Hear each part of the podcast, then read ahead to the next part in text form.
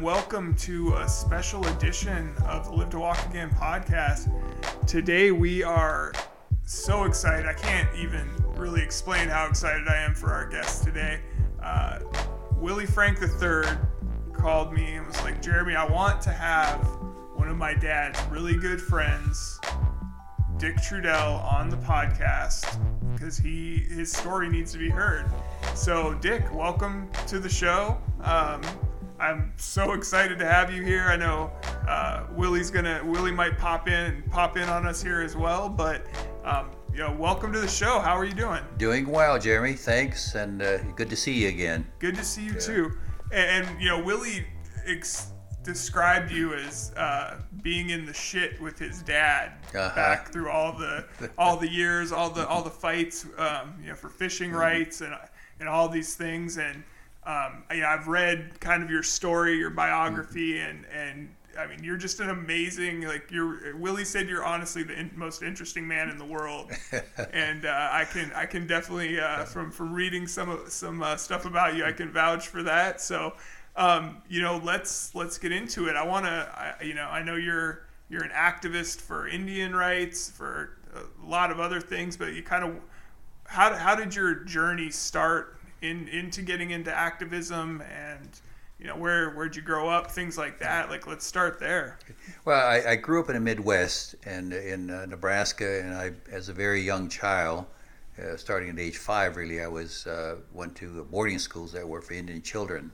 And there's been a lot of uh, on the news regarding uh, the issues in canada the residential schools and everything. And uh, but when people hear boarding schools for Native kids, they you know, always think of Carlisle in terms of Jim Thorpe, and that was the first boarding school that was established in the late 18, 1880s.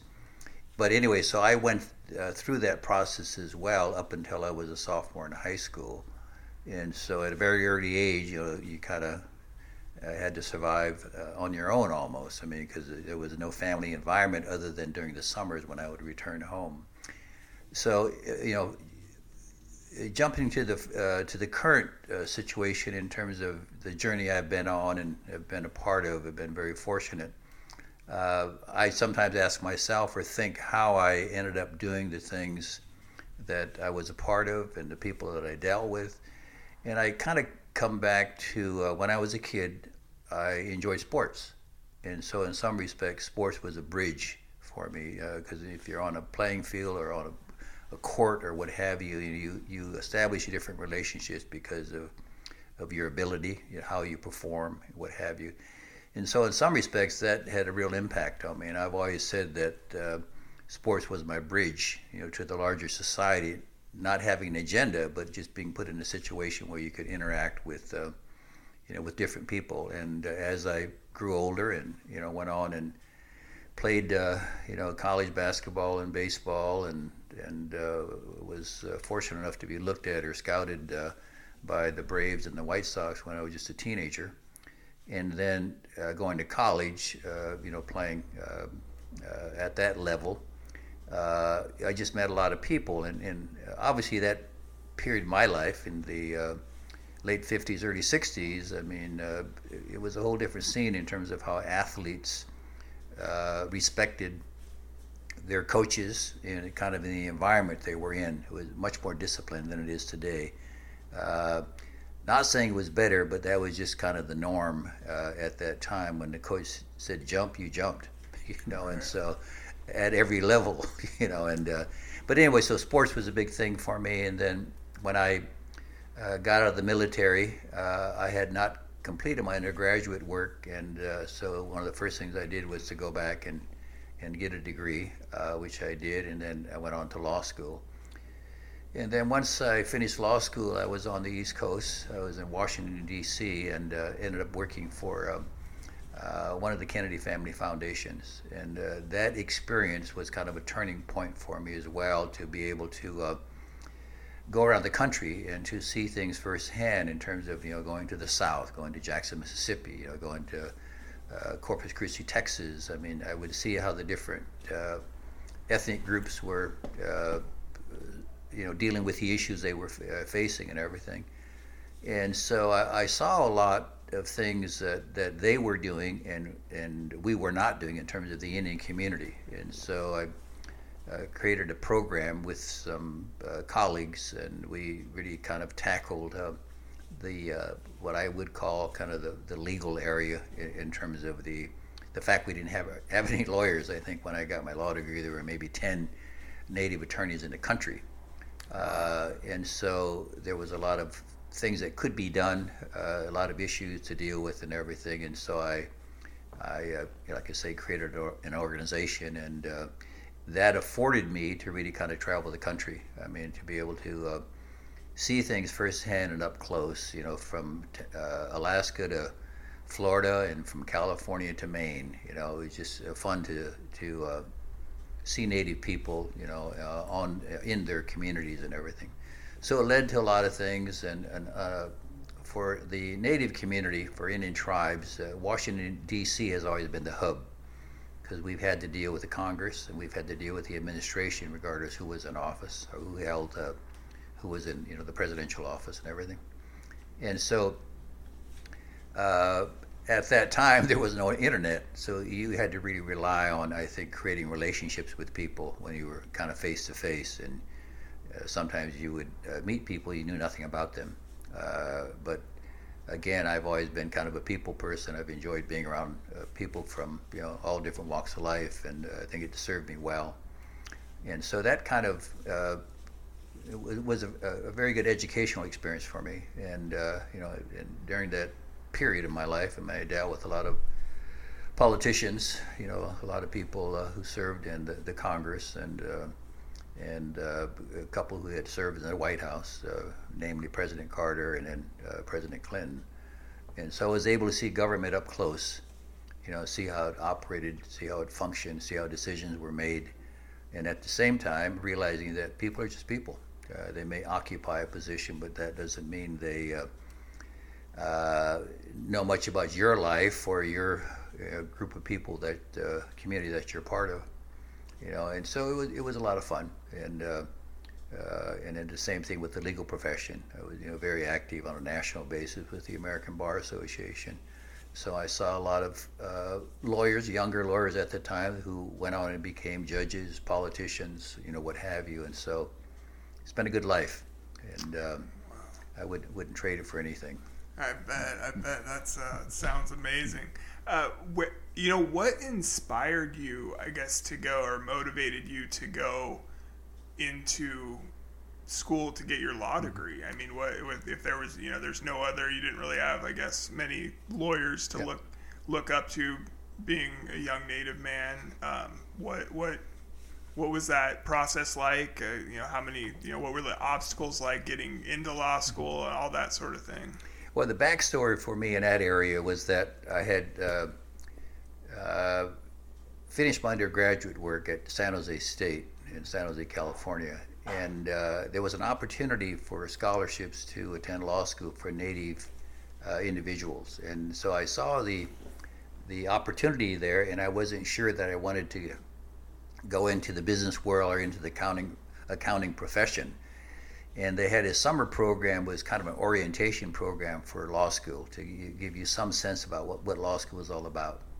And so i was accepted for the program went through the summer program and before it ended the summer program i had to make the decision you know do i want to pursue law?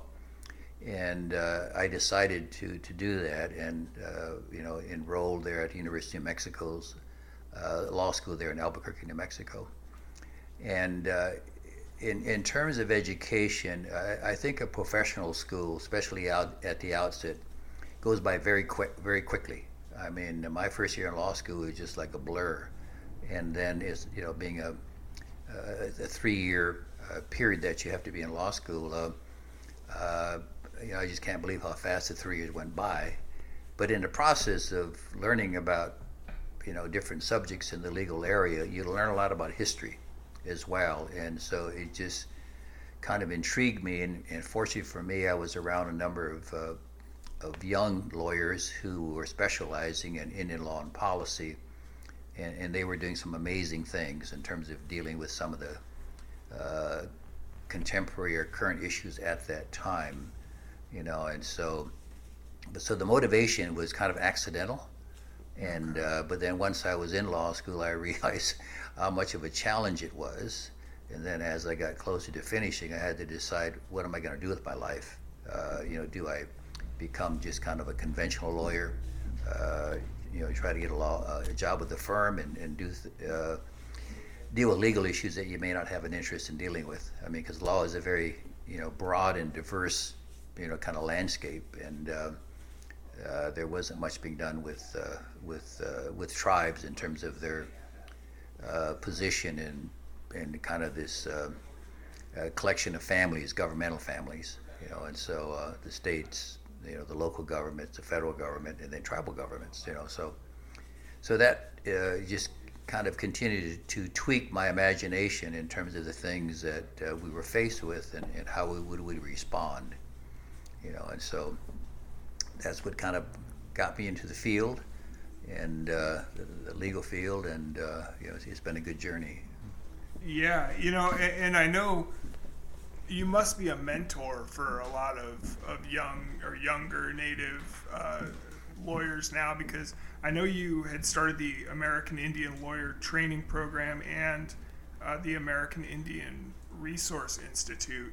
Talk about you know what what those were and kind of the impact that they had on on young Native uh, lawyers and sure. kids the, wanting to actually pursue that field.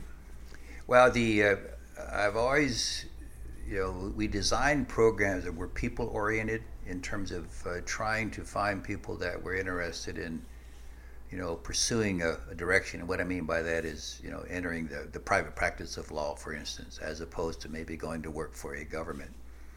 And so, uh, you know, I, you know, just kind of saw the need for younger uh, people who say were in law school to really be exposed to the real world in terms of you know, working with tribes uh, at their level. And so we created intern programs for uh, native law students. I think we we accommodated about 140 students over a five-year period, and then I saw the need for um, lawyers should be working for tribes at the tribal level, not in D.C. or state capitals or whatever.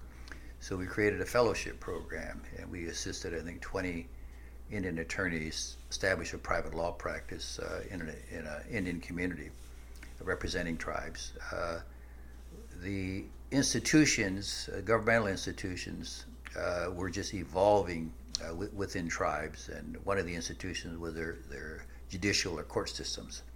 And so we created a program to really train and educate people in that area. Basically, you had lay people functioning like lawyers, but in courts that didn't require you uh, one to have a, a law degree. And we, you know, had hundreds of people uh, go through the program uh, we created It's kind of a tribal advocacy program. Then we did a lot of publishing because, uh, you know, as they say, information is power, and uh, you know the tribes have. Uh, uh, the field of Indian law has been the most active area of the law nationally because you're dealing with governmental issues. Even today, you're dealing with gaming issues, natural resource issues and there are always court cases. So we would monitor the courts in terms of, uh, you know, uh, finding out about the opinions that they may render. Then we would uh, put them in a, a, publication we call the Indian Law Reporter, and we. Uh, uh, we did that for 43 years, and we did it up to the point of everything being available now or shifting to the electronic format, which is totally, totally different and everything. So it allowed us to really uh, you know, get into publishing, to uh, have the people type programs, in, intern programs, you know, fellowship program for lawyers, what have you. Then in the late 1990s, uh, actually uh, probably late 1980s, uh, Senator Daniel Inouye from Hawaii uh, ended up uh, serving on what they call the Indian Affairs Committee in the, in the United States Senate. And uh, when he became chairman, he had asked me through one of his staff people if I would convene a meeting of tribal leaders on a national basis so he could have an idea of what their agenda was, you know, what their challenges were. And I did that. And uh, after that, uh, one, I developed a very good relationship with the senator uh, who had served 50 years in the U.S. Senate. Uh, to uh, so I ended up organizing uh, about 25 meetings over a over a 15 year period with him uh, around the country, and uh, he uh, was the most impressive uh, politician I've ever been around. Uh, he passed away in 2012. if he were with us today, I think he would be, I think, 98 years old if he was still with wow. us. But he was a remarkable individual, and so it kind of led me into a different arena because some of the meetings we would conduct, we would uh, basically hold them in the U.S. Senate, you know, and so we were around, you know, the, the total U.S. Senate uh, in terms of the membership and everything, and so. It, it, and I was kind of like the quarterback. I would facilitate the meetings. I would organize them, and and and uh, you know, uh, with experience, I was able to, to always read the room. And what I mean by that is to make sure we we're hearing from people from different regions of the country, uh, not just people who were focusing on a particular issue or a particular area and everything. So it, it, it was a lot of fun, and and because of that, I kind of developed a, a, reputation. I'm not boasting about it, but I was uh, kind of uh, referred to the guy that could organize meetings, gatherings, and bring people together. And uh, so you know that was a lot of fun for me. Yeah, I mean, yeah, I'm bringing people together from you know, because I'm sure there's a lot of different issues with um, you know the different tribes around the country have quite different issues. So it's the you know, getting getting everybody on the same page is probably not the easiest task uh, around for sure. Um, you know, I wanted to know, uh, Dick, when when did you first come? Like, when did your path cross with Billy Frank Jr.'s? Billy, uh, that was uh, probably in the '70s you know, because they on the you know the aftermath of the uh, Boldt decision, you know, dealing with the fishing issues and everything, uh, you know, our kind of uh, network is small. I mean, you have a lot of tribes, but the, the more activists, we would kind of, in some way, meet each other, you know, and then obviously, uh, you know, just connected with uh, with Billy as a, a good personal friend and uh, you know we always could address issues in a constructive way because even the idea of bringing people together, a lot of the people we brought together were non-native. You know, people that maybe we disagree with, but let's come together and, you know, find out uh, what we disagree on. But uh, Billy was just unique. I mean, he was a real kind of populist figure. Everybody loved him. You know, he just spoke from the heart. I mean, he wasn't an educated person, but he was educated uh, in, in life more than most people. I mean, how he would interact and how he would in many respects, uh, control, you know, his rage. I mean, because some of the issues that they dealt with, uh, uh, you know, it, it'd be very easy to be very uh, unforgiving in terms of how you were treated or what have you. And so over the years, I mean, we always stayed in, in close contact, and uh, there were a, a, number of other people of, of uh, Billy's generation, you know, that I was fortunate to be around. And and I, when I saw tribal leaders um, when they had nothing or very little, and then fast forward to today, where some of the tri- uh, tribal leaders have done amazing things for their communities. I mean, you know, dealing with educational issues, dealing with health issues. You know, just uh, obviously, uh, a lot of tribes have been very successful with with gambling. You know, and uh, on a national basis uh, the gaming uh, sector. And what I mean by that is all casinos, what have you, no matter where they're at. Well, the tribes control about 45% of that market, you know, 45% of the revenue. And pre-pandemic, I think they had generated about 39 billion, you know, in one year, and it's it's higher now. Uh, but as gaming evolves, I mean, because as we're now into uh, sports betting, uh, online gaming in, in some areas, some states, uh, there are some states that have their lotteries online, what have you. So that that whole area is, I don't want to say in flux, but it's, it's evolving and changing uh, in terms of the options that are available. So it, it was really enjoyable from, from my standpoint to see what some of the tribes did with that money that they would generate from gaming. And they've done some amazing things, you know, and uh, an example, uh, you've got the Seminole tribe in Florida you know, and the uh, the football stadium down here is named after the Hard Rock uh, entity which they own. That's their branding, and so they operate globally uh, in terms of with Hard Rock uh, cafes and resorts uh, all over the world. That's you amazing. know, and so it's kind of amazing, and they've been good, good uh, uh, citizens, and in, in, in, terms of contributing, uh, you know, to a community. I mean, the, the number of jobs they offer, or a number of employees they have, their philanthropy has been very, very good. And as a person interested in sports, I think even, say, for instance, with the Seminoles, uh, they uh, have a steakhouse in Yankee Stadium you know, who would have thought an Indian tribe could have a steakhouse, you know, in a, in a baseball stadium? Uh, and on a national basis, all the professional um, entities, the NBA, the NFL, you know, NHL, uh, Major League Baseball, there are an amazing number of tribes that are sponsors of uh, a lot of these teams in some of the arenas, you know, that have been named after their you know, uh, the, the tribe or, or the name that they, they use. I mean, in Phoenix, the Talking Stick Arena, although they've changed their name now, that was really uh, uh, funded or connected by the Salt River Indian Reservation there in Scottsdale you know. And, and we were uh, just talking about how the one of the spring training facilities down in Arizona is also. Yeah, and that tribe has the, the spring training uh, facility for the the D-backs and the Rockies because most of the teams share these facilities, you right. know, which makes sense from a cost standpoint and everything. So in the sports world, there. I mean, the Lakers. I mean, you just go down the list. Of, it was the Celtics. Uh, the uh, I've not seen anything with the Knicks uh, in terms of being in New York City, uh, but you know the Warriors and, and the, the Bay Area and stuff. Uh, it, it's just amazing, but it's all marketing, and I think that's the reason they do it. And They have the visibility for their their uh, business or what have you and everything, but it, it, amounts to hundreds of millions of marketing dollars. Yeah. So it's so who would have thought these tribes would be in, in you know that part of the business world. Yeah, yeah. Uh, you, you know while we're on the subject of, of sports and, and professional sports. Um, i would love to get your opinion. I've asked Willie before, and, and he's given his opinion on the names of the different teams, like the Washington football team's yep. former name.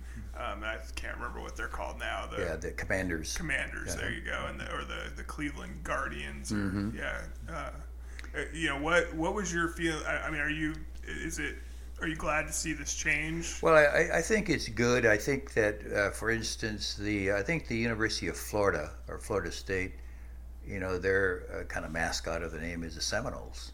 Right. You know, and so I think if the uh, tribes in a particular area go along with it, and that's their business, you know. But I think the the, the Redskins, uh, I mean Washington, that was, you know, just a kind of a derogatory term, and it had to go you know, and obviously Snyder, the owner, you know, 10 years ago said there was no way he would ever change uh, that name, but he finally, you know, realized that he had to change.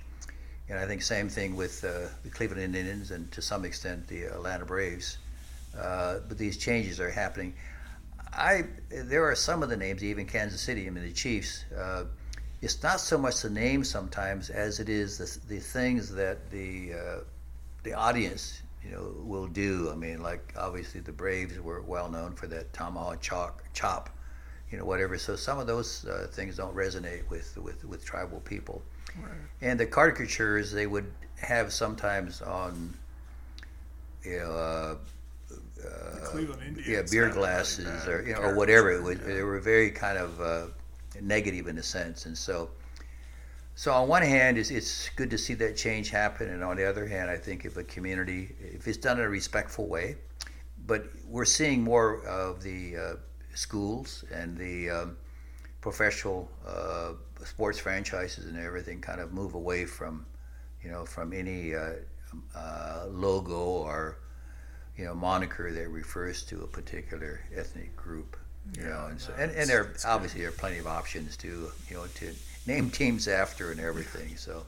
Yeah, I know with the Seattle Kraken here, the hockey team in Seattle, mm-hmm. uh, they were debating what the name was going to be for quite mm-hmm. a while. I was I was hoping for the Totems uh-huh. personally because uh-huh. I thought mm-hmm. that would have been a pretty cool yeah. name, but. Uh, and and you know embrace some of the, the native culture in our area that, that runs so so deeply. Um, but unfortunately they went yeah. with the Kraken. So. Well, that and I think they've kind of their, their uniforms. again. can think there's kind of a, a native influence. Yeah, uh, that's that is which true, is though. a, yes, very positive do. thing, and uh, You know, because it, um, yeah. So I mean, it's it's real positive change and everything, but it. Uh, uh, it's kind of at the end of the day, you want you don't want to see an obstacle interfere with the game, you know, right, right. And, and, sometimes it that it would impact how a team may be uh, viewed just with a, a, name that had people perceived to be negative, you know. Right.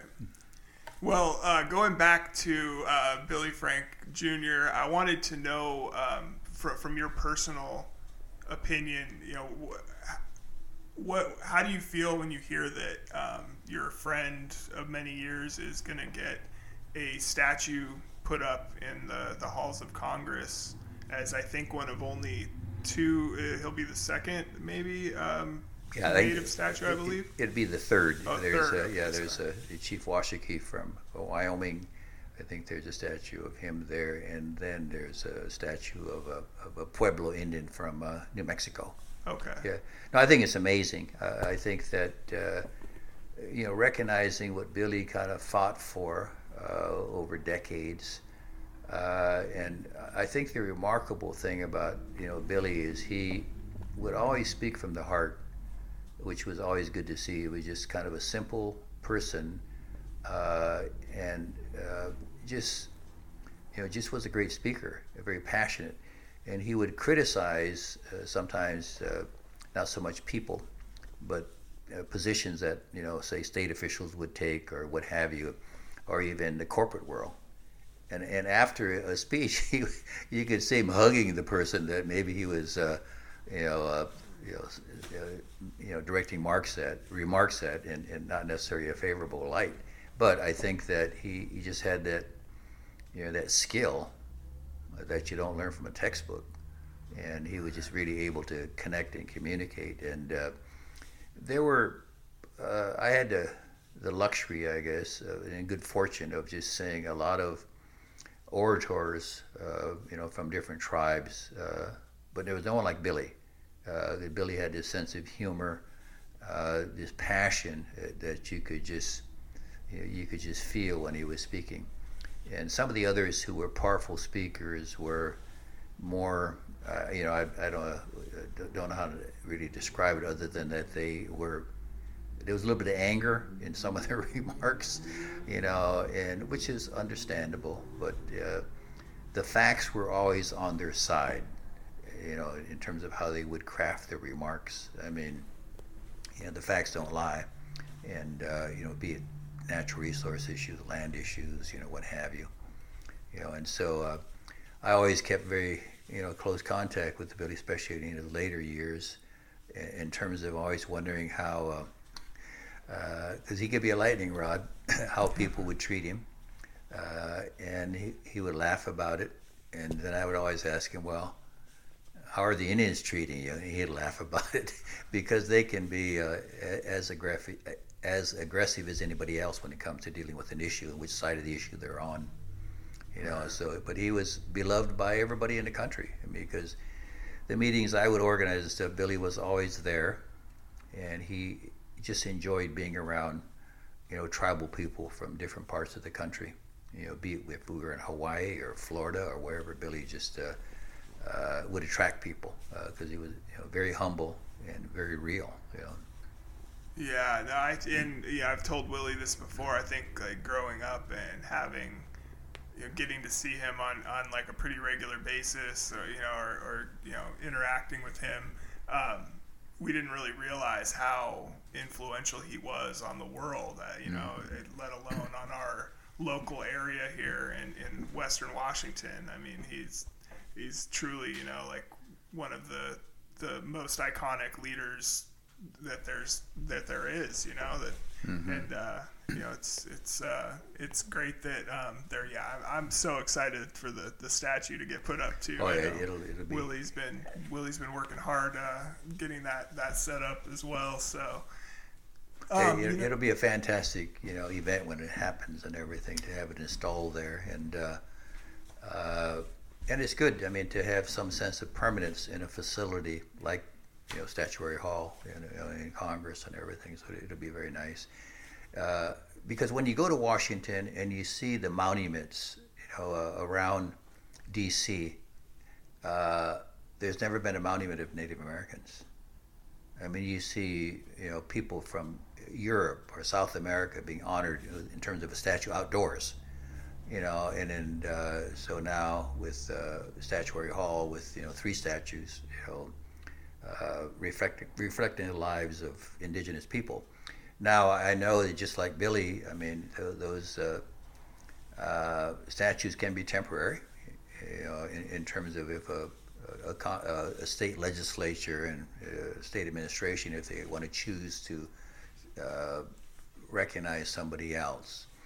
But I think what we're seeing, even with some of the, the statues in different areas, I mean, certainly we hear about the, uh, you know statues in, uh, regarding the Civil War in the South and everything, and Robert E. Lee or whoever, and a lot of those statues are being taken down. Uh, you know, so it, uh, but you know, they're symbolic, and you know, so it, it's going to be you know kind of amazing to see that that happen for uh, yeah. recognition of Billy. Yeah, I saw a comedian or somebody say, you know, when when these people are getting so upset about these Confederate statues or you know Civil War statues mm-hmm. of these people that did horrible things, you know, yeah. that, that, they said that um, they should let George Washington's statue stay, but then put because I guess there's a statue of him on a horse at Mount Vernon, and they said that's fine, let the statue stay, but then put like three thousand statues of slaves around him, uh-huh. and then we'll we yeah. can we can let that we'll let it slide then, so that they, it has to be explained every time somebody goes to goes to see it, but. Well, um, yeah, it's amazing. I mean, the you know so many people of that period, you know, the uh, uh, 1800s in particular, uh, you know, we were slave owners uh, there were Native Americans who owned slaves, you know, and uh, primarily tribes from the, the East Coast, uh, you know, the Cherokees and Creeks and Chickasaws when they were removed, some were, were removed to Oklahoma. So there are issues even around that in terms of Native Americans having slaves, mm. you know, and so it's uh, history, I guess, when you you hear these things anymore. Nothing surprises you when they dig into people's backgrounds and everything. Yeah. And uh, yeah, when they, when you deep dive far enough, I guess you know everybody. Yeah. Every uh, every race and, and creed has some has some explaining to do, I guess, on some. Oh level. yeah, definitely. Um, but you know, Dick, what would you say? I guess if you had to pinpoint one or two things, would be the the biggest issues facing you know indigenous people in the United States right now.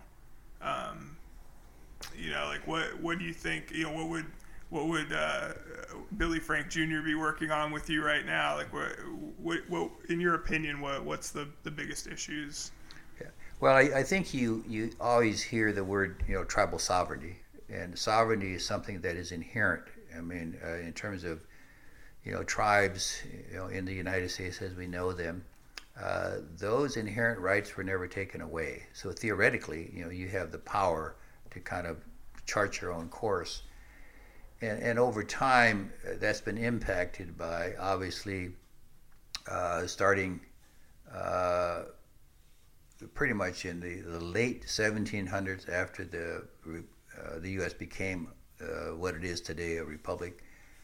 there were treaties entered into and these treaties, uh, you know, the, the, you know the leaders at that time they didn't understand what was in a treaty. I mean, they got them to sign it or scratch an X or what have you.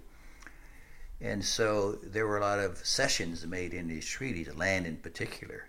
You know, so historically, when you look at uh, eras or periods that you know that uh, the Native community has experienced, I mean, you basically the initial treaties were for peace you know, and uh, but they wanted to also confine uh, the indigenous people to a particular area because that's how they could relate to them. Uh, but the treaty period, I mean, there were probably uh, I don't know, maybe as many as 600 treaties negotiated, but a treaty isn't effective unless it's been ratified by the U.S. Senate. And so, and uh, there were 371 treaties that were ratified uh, up until about 1870, and at that time, they discontinued making treaties. Uh, the reason being there was, uh, you know, kind of conflict or a disagreement uh, in the Congress because only the Senate ratifies treaties and the House had no role. And so the House wanted to say, well, wait a minute, we, we don't agree with these treaty, the treaty making.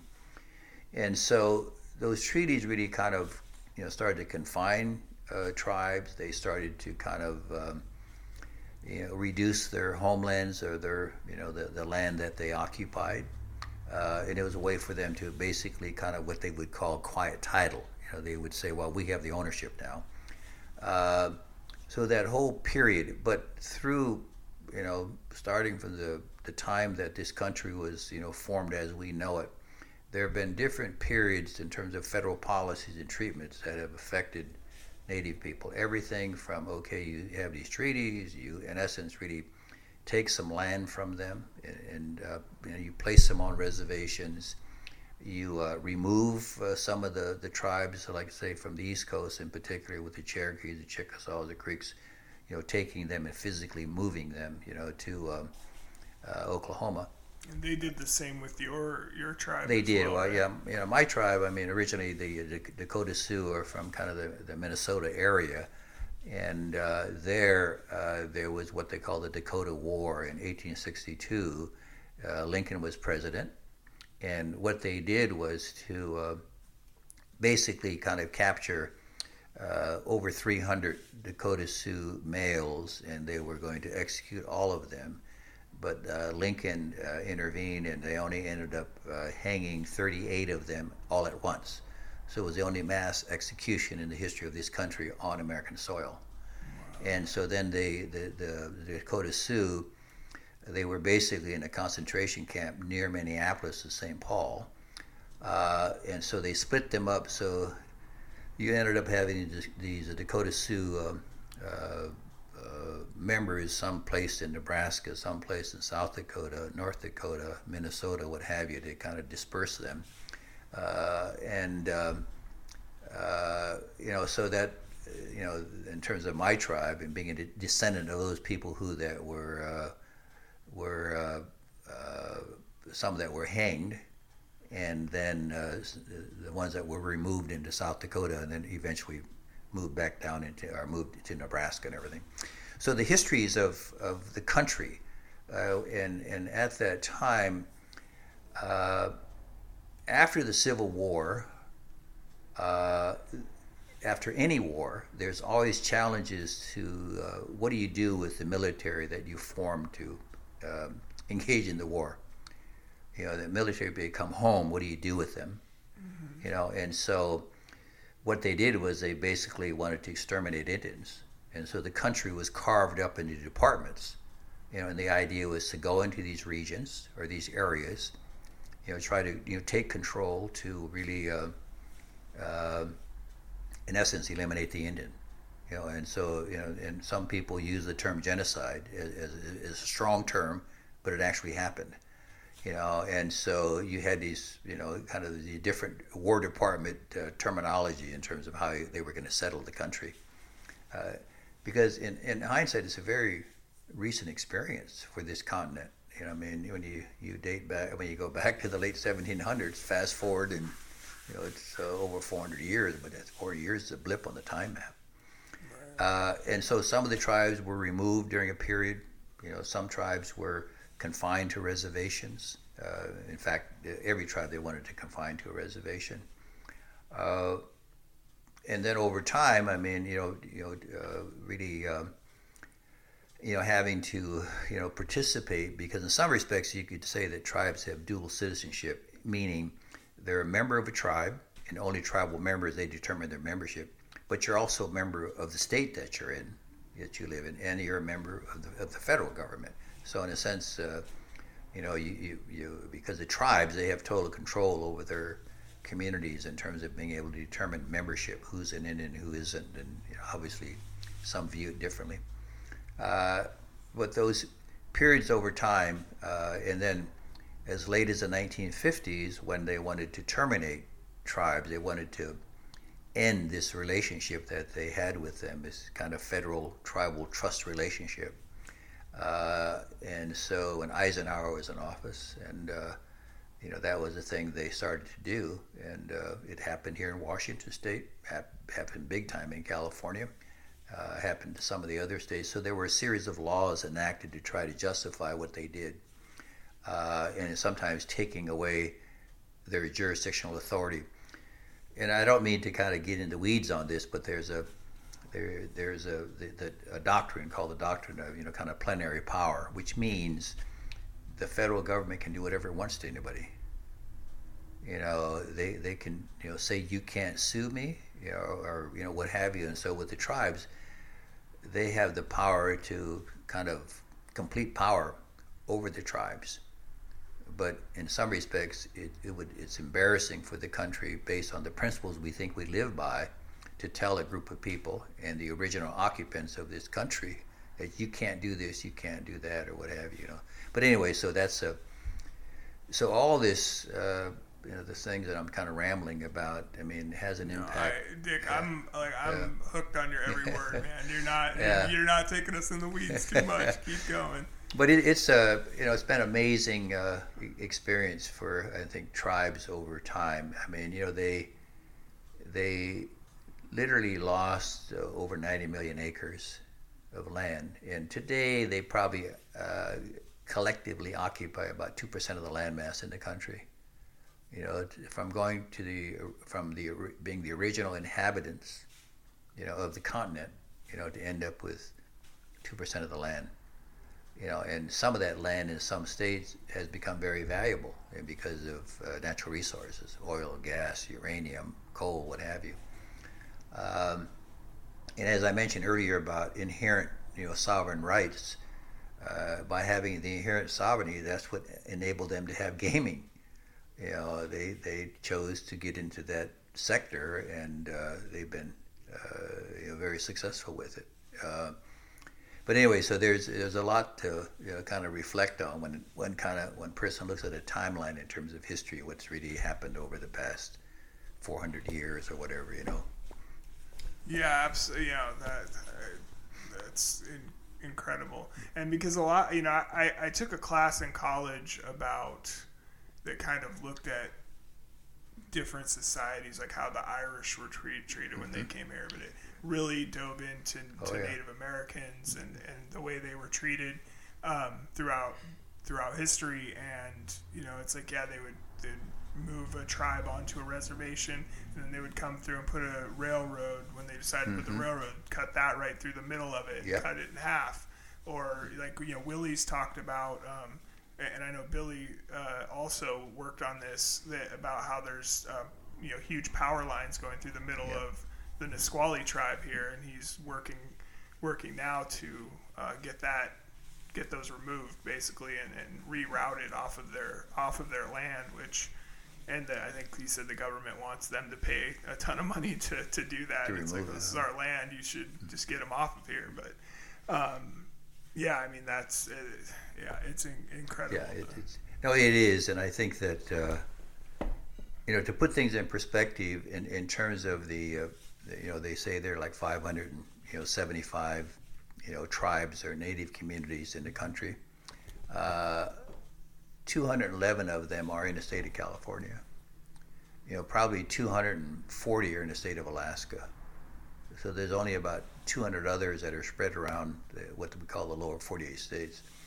Uh, the, the two largest uh, uh, indigenous groups that control land or the Navajo Reservation, that their reservation spills over into three states Utah, New Mexico, and Arizona. And it's about 17 million acres. It's the same size as the state of West Virginia. So they got the land mass, but they don't have the political power, you know. And so you know, they, they, they're, you know, very challenged with having to deal with three state legislatures, three governors, three congressional delegations. You go to Alaska, you know, and it was amazing because Alaska, you know, didn't become a state until 1959. And Alaska as a state is over 300 million acres. And uh, the, uh, so they had to quiet title to Alaska, who owns the land because of the, when they discovered oil up there. So in 1971, they act, enacted a Claim Settlement Act where the natives were able to uh, lay claim to uh, what turned out to be, uh, I think, uh, I think it's 44 million acres. So almost a sixth of the state. But what they did, they also uh, had the natives uh, be formed as corporations, and corporations, in a sense, where they're they have to deal with everything a corporation deals with, you know, and they're chartered by the state of Alaska. So it kind of had an impact on their sovereignty, uh, which they agreed to. I mean, the Congressional Act and everything, you know. But those are two examples uh, that, uh, you know, in terms of having uh, still being able to hang on to some land, but not really having the political power because you don't have the population, you know. And uh, you know, at one time, I mean, 100% of the uranium mined in this country came off in Indian reservations, and it left behind a lot of health issues because uh, the reclamation wasn't really uh, done the way it should have been done. Uh, you know, fast forward today, I mean, we have a lot of concerns about water uh, on a national basis, especially on a west-wide basis. Uh, you know, what the country is going through and the impact of climate change or what have you. You know, so it, it's very very interesting. Even like a state of Arizona, for instance, the tribes, there are 21 tribes in Arizona. They own collectively they own a third of the state, but they don't have the political power. Wow. You know, and so uh, Arizona is probably close to 75 million acres, and the tribes own about almost 25 million acres. Uh, and you have the different tribes. And I've always, uh, over time, really, when I've talked to different people or people have asked questions about it, I've always uh, uh, kind of compared Indian tribes to Europe. And the reason I say that, uh, you go to Europe and you're interested in the French, you're the Brits, you know, the Italians, you know, all these different ethnic groups on one kind of continent. Well, you come to the United States, you have the Seminoles, you have the Apaches, you have the Navajos. They're different people, uh, and different culturally, uh, linguistically, you know, what have you. And uh, but the reason we we've kind of uh, viewed as being one uh, is because we're lumped into one basket, so to speak, to deal with the federal government for funding, you know, for, you know, for any, any kind of recognition on you know, issues or what have you. And so the diversity amongst indigenous people on this continent, you know, is staggering. I mean, the Eskimos are much different than the Seminoles or the Apaches or the Navajo, whatever. And there's a beauty in every culture. I mean, I've had the good fortune of, you know, going to Europe a number of times and into the uh, the, uh, you know the Far East in terms of Japan and you know other countries in that part of the world. And the, the beauty in any culture uh, is something to appreciate and respect. Uh, when it comes to food, music, you know, language, what have you, and and uh, you know, I, I think it's you know kind of what Rodney King used to say after he went through what he went. Can't we just all get along? Right. But but I think we, we can if people can understand each other a little more what you were saying about history. I know when I was in college, uh, you know, taking American history, nothing said about Indians. It's like how can you leave out the uh, the indigenous people, the first inhabitants of the continent, like we didn't exist? But again, history books were written by people, uh, you know, that you know kind of gave their point of reference, or you know, they shaped the history as it was taught, and it just left out, you know, sometimes people of color. It's changing now, you know, but we still have a long ways to go. Again, something yeah. Willie's working hard on with the local schools here to, yeah. you know, they're with the because we didn't get. I mean, uh, uh, outside of, um, you know, knowing Billy, like we didn't mm-hmm. get a whole lot of education oh, yeah. on on the issues that had faced, you know, the the native tribes here, especially in the Nisqually. Um, so yeah, I mean, it's it's definitely. I'm I'm so thankful that Willie's working so hard on that, and, and the other yeah. uh, tribal members there uh, at the Nisqually tribe. So, um, yeah, you know, I, I want to get into some more fun stuff too, okay. uh, but um, I do want to know. I wanted. I had one question that's kind of been just kind of stuck in my head, and I, I, I would like to know what you would say to your 18 year old self, like getting ready to embark on on your journeys like knowing what you know now like would you how would you advise your your younger self i guess? Well the first thing is education.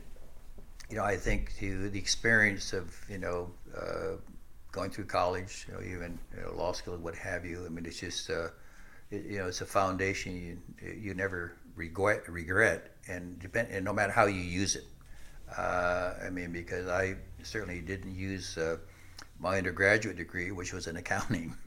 Uh, I knew what the accounting profession was, and I had opportunities to, to uh, be in that profession, and I chose not to.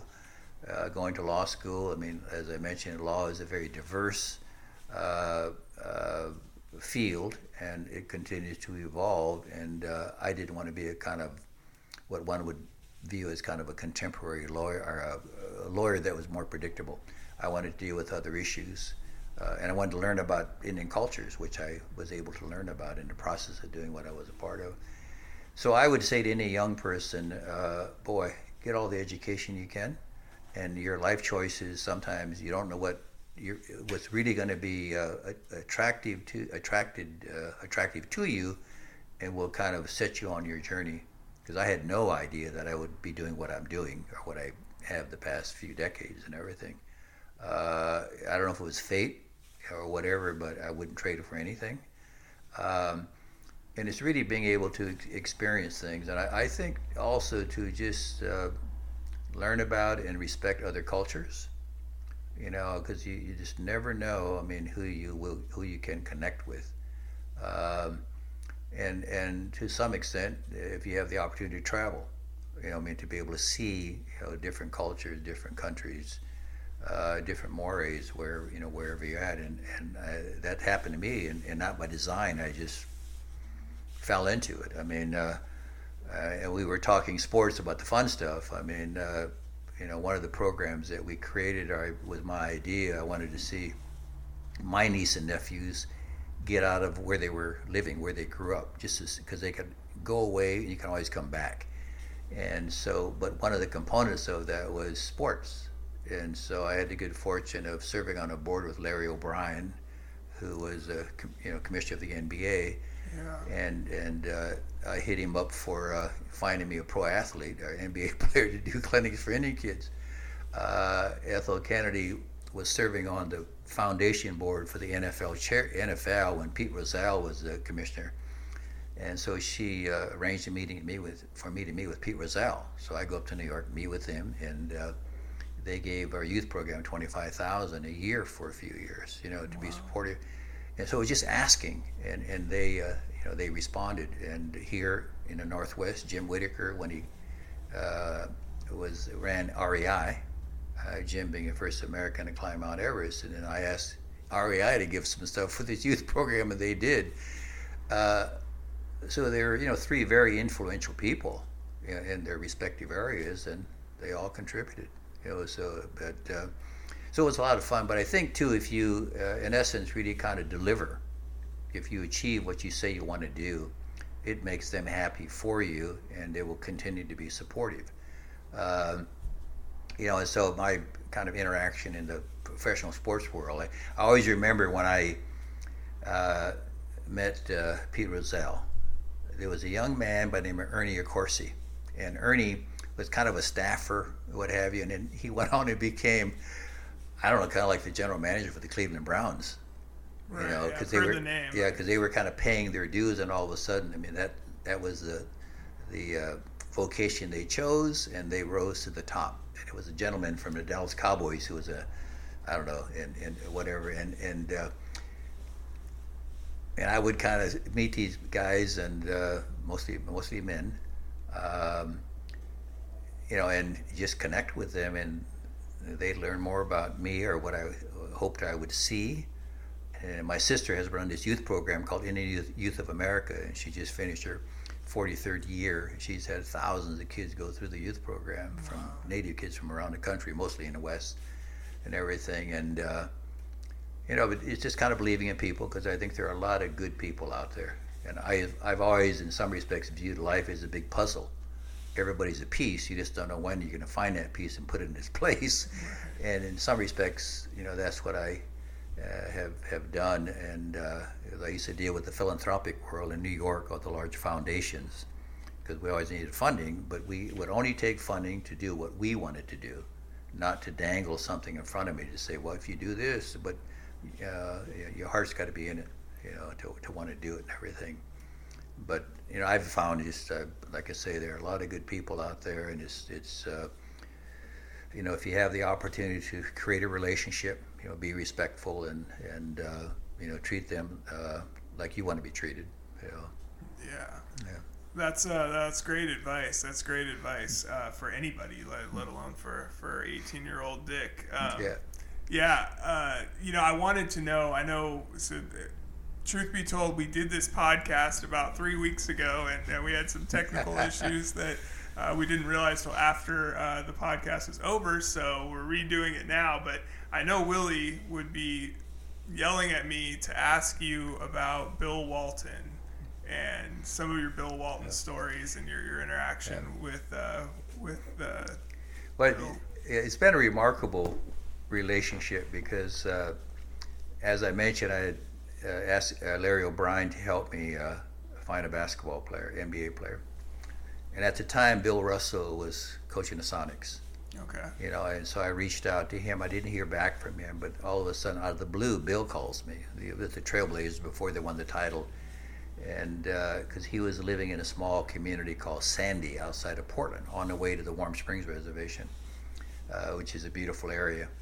Uh, and so he called me and he said, "I'll do it," because at the time, you know, Bill's speech impediment, uh, his stuttering was very pronounced and everything, and so we got together and we just hit it off. And so he did his clinics uh, there in Oregon, in South Dakota, in on the Navajo reservation, and I would set him up and we'd go. And and so uh, you know, and I, right away I just kind of really enjoyed Bill's uh, the, the, character he was, and so I would as I just enjoyed the style that he played uh, when he was with the Blazers and even with the Celtics and even when he was with the Clippers, and so I would go around the country watching him play, and uh, it was always fun because you'd you know see the games up close, be sitting courtside or two or three rows back, and it's a whole different game when you're that close. And we just developed a relationship, and then his four boys, uh, uh, Adam, Chris, uh, uh, Luke, and Nate. Uh, Luke Walton is really named after Maurice Lucas, who okay. Bill was very close to when he was with the Blazers, and obviously Maurice passed away, but uh, but we just stay in constant contact, and and I could call Bill tomorrow, and it's just like I, you know, the, the time hasn't you know, changed or whatever, and. Uh, I always had a lot of respect for his parents. Uh, his uh, mother is still uh, still with us, oh, but they're just remarkable people. I think his, you know, uh, mother was a librarian. His father was a social worker, you know, and so he was very grounded. And I think I shared this story before when Bill was into basketball ever since he was, you know, in high school. He was, you know, big time athlete there in the San Diego area. Would, uh, when he went to UCLA, but he was he told his dad one time that I'm going to go to the NBA and we're going to win the title. I'm going to be the most valuable player, and I'm going to get a pickup or a truck, you know, and I'm going to give it to you. And so his dad looked back at him. He said, uh, what's the NBA? you know, and and Billy had a brother Bruce who played for the for the Cowboys. Uh, you know, he also attended UCLA, and Bruce was uh, older than Bill, and he just passed away not too long ago. Uh, what a remarkable family, and and I think the impact Bill has had on his boys or his sons, uh, they've all done well. They all played college basketball, and but anyway, I, I used to just uh, enjoy watching uh, uh, Bill's uh, the way he would play when he was at UCLA was kind of amazing to watch, and you know you, you just appreciate you know uh, sometimes the, the, way they play. I mean, just like living in the Bay Area, where the way in, in the whole country appreciates the way the Warriors play. Yeah. You know, you know to watch Clay and those those guys the way they play ball. You know. No, it's true. Yeah, that, that's amazing. Uh, um, and he's yeah. I'll, if I I don't even care like what game because yeah, Bill mm-hmm. Walton does uh, broadcasting now, this color analyst on ESPN and the Pac-12 networks, and if I don't even care if I see him calling a game, I'm gonna stop and watch it. I don't care if it's yeah. the two worst teams in in the uh, in, in, college basketball. I'll, I'll, take a take a couple hours out of my day and watch it. But um, can you tell us the story about um, going to the Grateful Dead concert with? Oh with yeah, Bill? well, Bill obviously being probably the biggest uh, Deadhead uh, you know, he would go to their concerts, you know, all over the country, and he had these pictures in his home where he went to a Grateful Dead con- uh, concert in Egypt. Oh, wow. and, and so he has one picture showing where they were going to play that night outdoors in the pyramids and everything. And then he had this other photo with then the concert actually taking place. And so Bill always wanted me to, you know, to uh, go with him to some of these events. And so one New Year's, uh, the Grateful Dead were playing in, in Oakland. And Bill Graham, uh, the promoter, he was Father Time. And and so Bill got me to go with him, which my wife never gave forgave me for going. but because uh, I was sitting up on the stage, uh, the the Dead were playing, and they had a nice little area where I think Bill was broadcasting for the USA Network New Year's Eve show, and uh, I was just sitting there watching the crowd, and uh, the uh, the other the comedian who the the priest I forget are he dressed like a priest, him and Bill were doing the you know the the commentating there and everything. They had a big tub of uh, beer and whatever you wanted to drink, and we were kind of out of sight. But I was just watching the crowd, and uh, that uh, Coliseum there in Oakland was packed, you know, with from little kids to people in their 70s or whatever they were deadheads.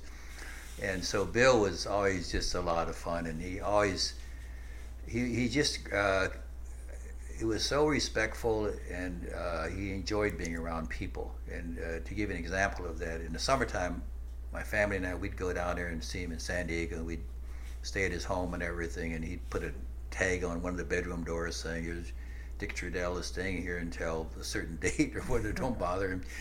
But he would have fantastic dinners because uh, he had a beautiful home. But we'd sit outside, and he'd have a priest, he'd have a business agent, uh, uh, not talking about sports. It was issues of the day. That's you know, because Bill went to law school for a year and a half at Stanford. Oh wow! When he played for the Clippers, because he was injured, and then Sterling, uh, the owner at the time, you know, he said that we're paying you, you're going to games, and so Bill had to drop out of law school, and uh, and at the time, uh, Paul Silas was coaching the Clippers, and I remember going down to uh, uh, Dallas to watch them play the Mavericks, and so after the game. Uh, Paul Silas and Bill and myself were at, kind of at the bar having a drink and everything. And because when I was in college, we played Creighton when Silas played played for Creighton. Oh wow! And so uh, we just sitting there. But I remember Tom Chambers, and uh, there's one uh, rookie out of one of the Eastern schools that was very good. I mention it because they came up and they wanted Bill's autograph for some friends of theirs, you know. But it's always amazing to see. I think any athlete sometimes, uh, especially when they're very young, they look so mature on the court, the playing field, or whatever. You see them in person, they're just kids. Yeah. You know, and uh, but I always remember that because they came up there, and I think Chambers had his sport jacket was about six inches too short on his sleeves and we, we kind of came over there and said they wanted to get some autographs for their friends. Oh, that's great. But, but Bill was, uh, yeah. And so the the New Year's Eve show, I mean, it was uh, it was amazing. I mean, I wasn't necessarily a big Deadhead fan or whatever, but Bill wanted me to go, so I went with him and everything. And I probably could have. Uh, sold that ticket for a lot of money, you know, and say yeah, I ain't going to. I want to sell his ticket or whatever. but he uh, he just he's got a real social conscience, you know, I think about people, and I, have always been intrigued the way he does his homework on even Pac-12 teams. I mean, he'll in the families, and he'll you know, he gives you all this kind of trivia sometimes that you right. oh, okay, he really does his homework, and uh, you know, he's just uh, just a remarkable human being, and you know, a lot of fun to be around. And people love him. You know, we. Uh, uh myself and, and, my brother Brandon, who's my normal co-host on the show, we had uh, Washington Huskies season tickets up until uh, the pandemic hit, and uh, for basketball, and you'd see if he was there calling the game, you'd see him. You know, you, you can't miss him. He's yeah. you know, so tall, and uh, P, but the at the University of Washington, they're up on like the hundred level where they call the game from instead mm-hmm. of being down courtside, and you'd see that there'd be a half this arena was over there waiting for him to come yeah, out after the game oh, to yeah. get an autograph or a picture, or shake his hand, or whatever the case may be. So I mean, he really, uh, you know, people really, really love him. You can tell. So. Oh, Bill loves people. I mean, he just enjoys, you know, engaging, and uh, it was interesting because, uh, you know, Bill was approached by Nike, Phil Knight, when he started the business, you know, for Bill to do uh, have a shoe contract, and Bill turned it down. you know, and Bill did have a shoe contract with Adidas, and, and for uh, he did very well, but. Uh, toward the end of that contract, or when they ended the contract, Bill was getting gear for his friends and everything. And I think Adidas probably said, "Wait a minute, you know, it, uh, and that uh, he ended that contract and everything. But uh, he was ahead of his time, and I always, always uh, when you even watch the uh, uh, the 30 for 30 uh, show with McHale and Bird. I mean, you know, the comment that Bird made about when he McHale asked him, he said, "What's the best team you've ever played on?" And it was a year that the Celtics won with Walton. Yeah. You know, but I think when Bill, when they were kids, I mean, that's they had his poster on the wall. Yeah. You know, then to be playing with him and everything, and uh, but Bill was just, uh, you know, he he just uh, practiced the fundamentals. There wasn't any shortcut. I mean, you play the game the way it's supposed to be played, you know, and uh, you know he was able to, uh, you know, to really live up to that, and uh, even the stories about John Wooden I mean, Bill, uh, it, it, he had this real nice uh, letter frame from Wooden after they won the title uh, uh with the, Bla- the Blazers, and uh, the, the, letter basically com- uh, he complimented Bill and the Blazers for winning the title, but he ended the letter with, you know, get a haircut. you know, it's like clean yourself up physically. Always a coach, but like a parent. Right. You know, and but when he tells those stories, and and you know, he was an example. Wooden was an example of if players uh, didn't uh, do what he told uh, told them to do, uh, he, he would remind that I'm the coach and I make I let you know if you're going to play or not. yeah, you know that kind of attitude. No uh, kidding. But no. Uh, but he's a remarkable human being, and again, I I've been fortunate to have had that relationship with people like him, and in politics with Senator Inouye, Senator Kennedy. You know, I've been around some of the you know, some of the most powerful people you know, but they were at the end of the day, they're just people doing a job. You know. Right. Well, Dick, I feel like we could talk for hours, and I know we're going to do this again. I know Willie uh, Willie's going to get that set up so we can uh, do this on maybe a more regular basis too. Um, well, just yeah. hear some more stories and.